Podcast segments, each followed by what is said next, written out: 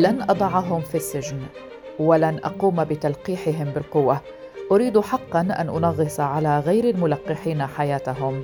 هذه هي الاستراتيجية.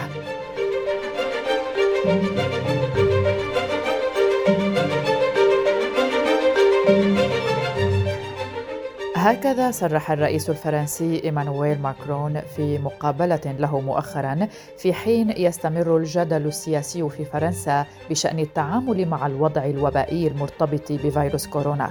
لكن ومع تزامن تصريحات ماكرون التي زادت من تأزم الوضع احتدم السجال خلال الأيام الأخيرة لتشتعل الساحة السياسية هذه المرة وقد امتد الغليان إلى البرلمان مع إلغاء جلسة للجمعية الوطنية للمرة الثانية لبحث مشروع قانون لاستبدال الشهاده الصحية بشهادة تطعيم ويحدث هذا قبل ثلاثة أشهر من الانتخابات الرئاسية. حلقة جديدة من بودكاست في عشرين دقيقة. نخصصها هذه المرة للحديث عن الوضع الوبائي في فرنسا ونلقي الضوء على المشهد السياسي في البلاد قبل بدء الانتخابات الرئاسية التي ستقام في شهر إبريل نيسان المقبل. ويشاركني النقاش ضيفي الصحفي التونسي المقيم في فرنسا أحمد الجنوني. أهلا بكم. معكم براء صليبي.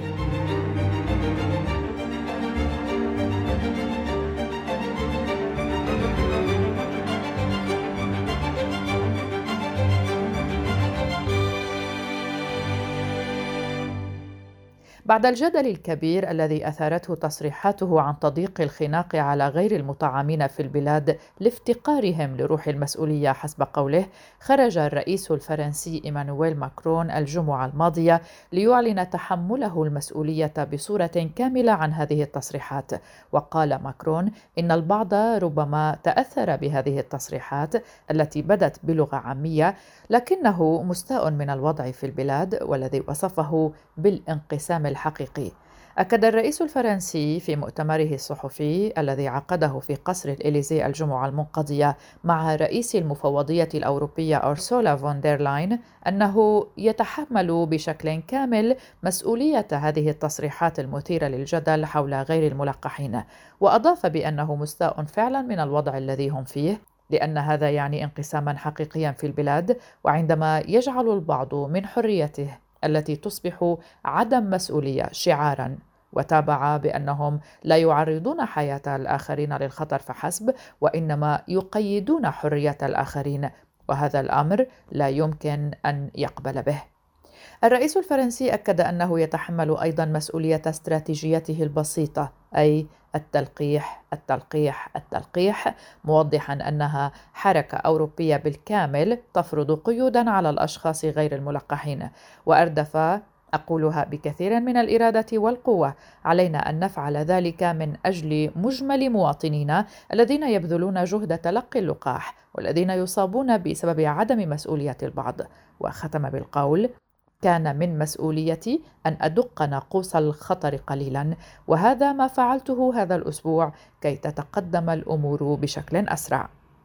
في المقابل دعمت فون دير لاين موقف ماكرون فاعتبرت أن شهادة التلقيح هي أداة لحماية الملقحين مشيرة إلى أن هذا النقاش حول المسؤولية والحرية مهم جدا في مجتمعنا خلال فترة الوباء لكن الرئيس الفرنسي ما زال يواجه انتقادات شديدة بعد استخدامه كلمات وصفت بالمسيئه والمثيرة للانقسام ولا تزال ردود الفعل متواصلة في فرنسا عقب التصريحات التي أدلى بها الرئيس والتي قال فيها أيضا لن أضعهم في السجن ولن أقوم بتلقيحهم بالقوة وقال الرئيس بالتالي يجب أن نقول لهم واعتبارا من الخامس عشر من كانون الثاني يناير لن تتمكنوا من الذهاب إلى مطعم ولن تتمكنوا من تناول قهوة في مقهى ولن تتمكنوا من الذهاب إلى المسرح أو السينما. إن غالبية المواطنين أي ما يقارب 90% من السكان أيدوا حملة التطعيم ضد فيروس كورونا عدا قلة قليلة ترفض ذلك. لكن عندما سئل كيف يمكن تقليص عدد المواطنين الذين يرفضون تلقي اللقاح أجاب بتضييق الخناق أكثر عليهم. أنا ضد تضييق الخناق على الفرنسيين. بالعكس كل يوم أدافع عنهم عندما يعانون من مشاكل إدارية. أما بالنسبة لغير الملقحين فرغبتي هي تضييق الخناق عليهم.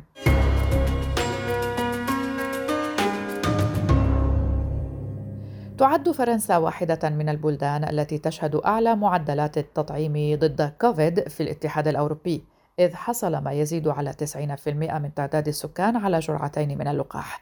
وتطالب فرنسا منذ أشهر تطالب المواطنين بإبراز ما يثبت حصولهم على اللقاح أو إبراز نتيجة سلبية لتحليل طبي للكشف عن الإصابة بكوفيد قبل ارتياد العديد من الأماكن العامة.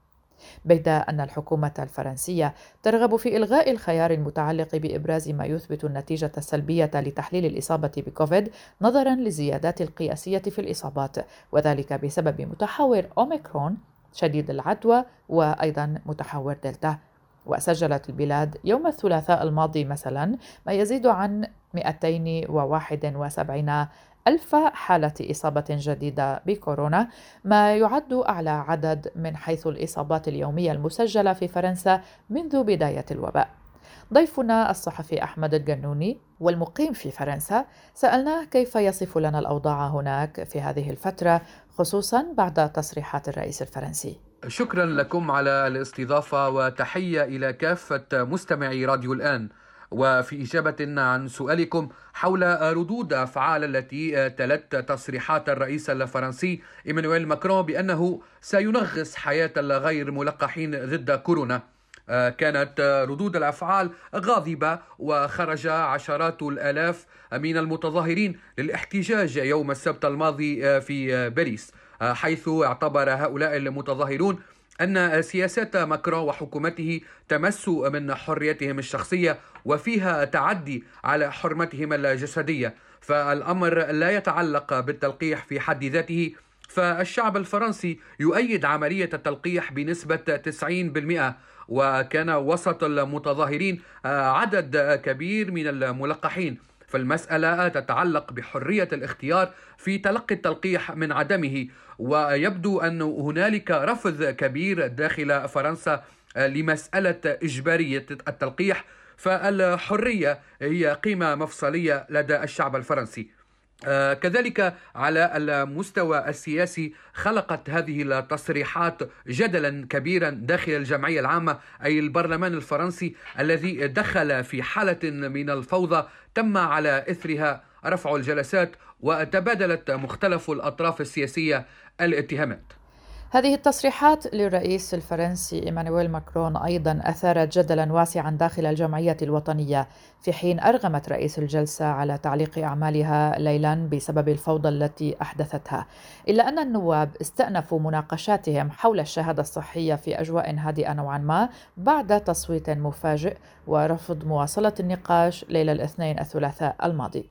سألنا ضيفنا كان من المقرر أن تنعقد جلسة نقاش للجمعية الوطنية في البرلمان الفرنسي لاستبدال الشهادة الصحية بشهادة التطعيم لكنها ألغيت أكثر من مرة فما هي أسباب الإلغاء وما هو الفرق بين الوثيقتين؟ نعم كان من المقرر التصويت على مشروع قانون استبدال الشهادة الصحية بشهادة تطعيم. ولكن اولا دعونا نشرح للمستمعين الفرق بين الشهادتين. فالمعمول به في فرنسا منذ أشهر للدخول إلى المطاعم والمقاهي وقاعات السينما أو العلب الليلية أو المتاحف هو الاستظهار بشهادة صحية أو تحليل يثبت عدم حمل صاحبها لفيروس كورونا. أما شهادة التطعيم التي تسعى الحكومة لفرضها فهي تثبت تلقي صاحبها لكافة جرعات التلقيح والتي بدونها لا يمكن دخول الأماكن السلف ذكرها. حتى لو استظهر بشهادة صحية أو تحليل يثبت عدم حمله لفيروس كورونا. آه، عدم المصادقة على هذا المشروع كان بسبب رفع الجلسة التي عقبت تصريحات الرئيس الفرنسي مانويل ماكرون وعدم اكتمال نصاب التصويت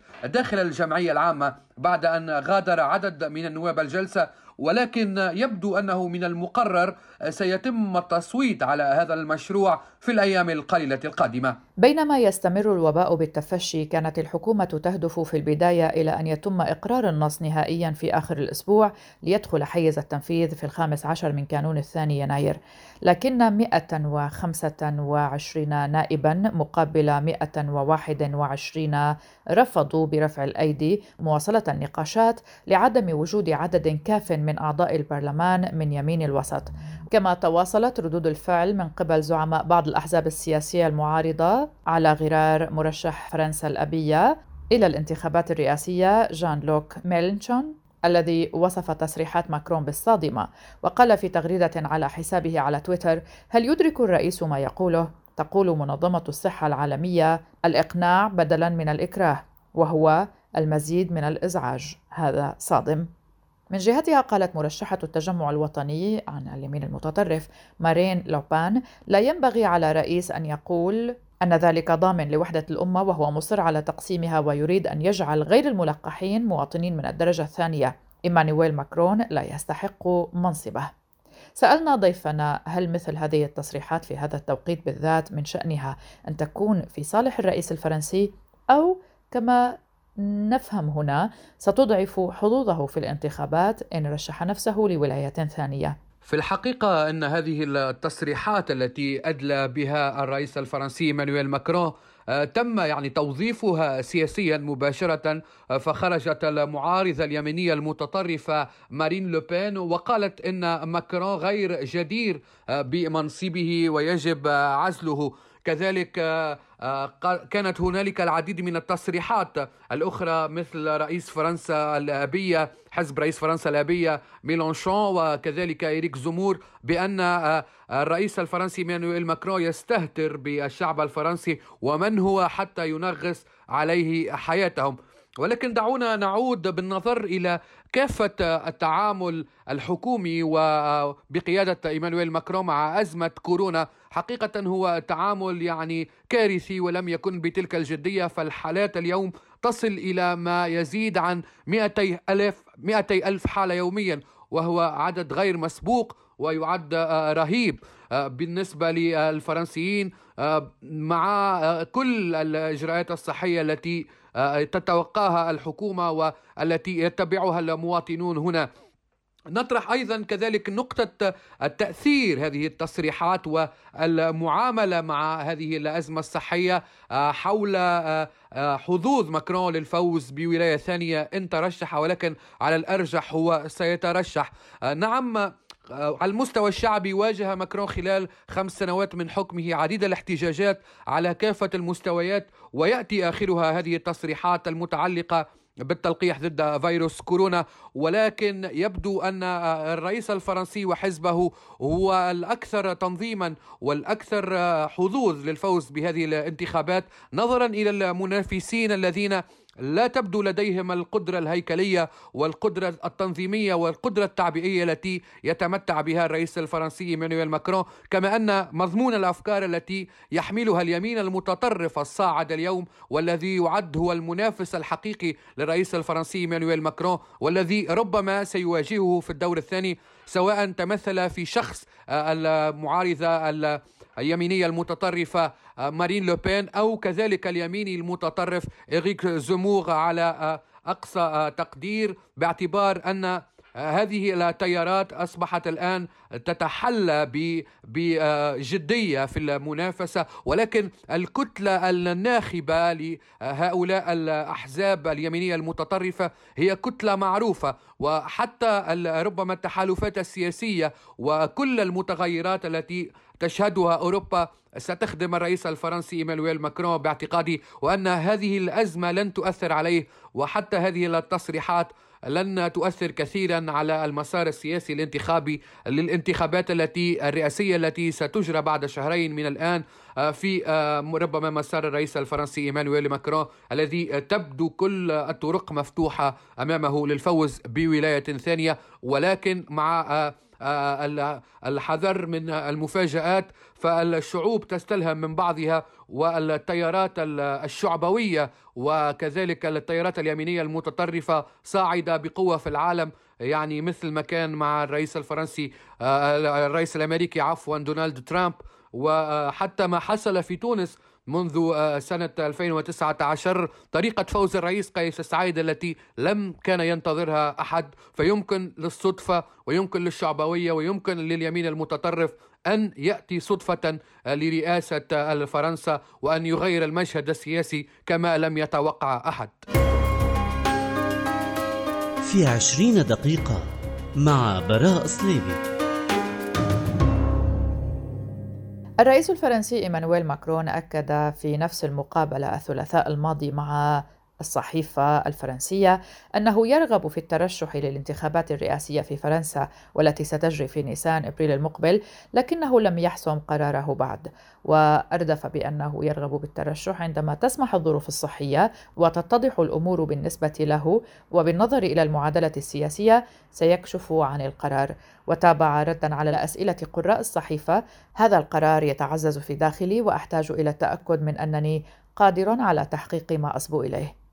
يعتبر ماكرون الذي فاز بالانتخابات الرئاسية في 2017 بتعهده إصلاح فرنسا لتستعيد دورها كقوة عظمى الأوفر حظا للفوز في الانتخابات إلا أن محللين يحذرون من أن فوزه ليس مضمونا. ويواجه ماكرون منافسة من زعيمة اليمين المتطرف مارين لوبان التي حقق فوزا كاسحا عليها في الدورة الثانية للاقتراع الرئاسي لعام 2017 فضلا عن اليميني المتطرف أيضا إريك زمور. إلا أن غالبية المحللين يتوقعون أن تكون فاليري بيكريس مرشحة اليمين المنافس الأكبر له في حال وصلت إلى الدورة الثانية من الانتخابات. وفشل اليسار حتى الآن في توحيد صفوفه وراء مرشح واحد. وأظهر أحدث استطلاع للرأي نشرت نتائجه الثلاثاء أن ماكرون متقدما كثيرا في الدورة الأولى بحصوله على 23% من الأصوات تليه بكريس وزمور مع 15% ومارين لوبان مع 15% فيما حصل مرشح أقصى اليسار جان لوك ميلنشون على 13% وأخيرا نذكر بأن الانتخابات الرئاسية الفرنسية لعام 2022 هي انتخابات عامة لاختيار الرئيس الجديد والثاني عشر للجمهورية الفرنسية الخامسة حيث ستقام الجولة الأولى من الانتخابات في الثالث والعشرين من نيسان إبريل 2022 وستقام جولة أخرى في السابع من أيار مايو 2022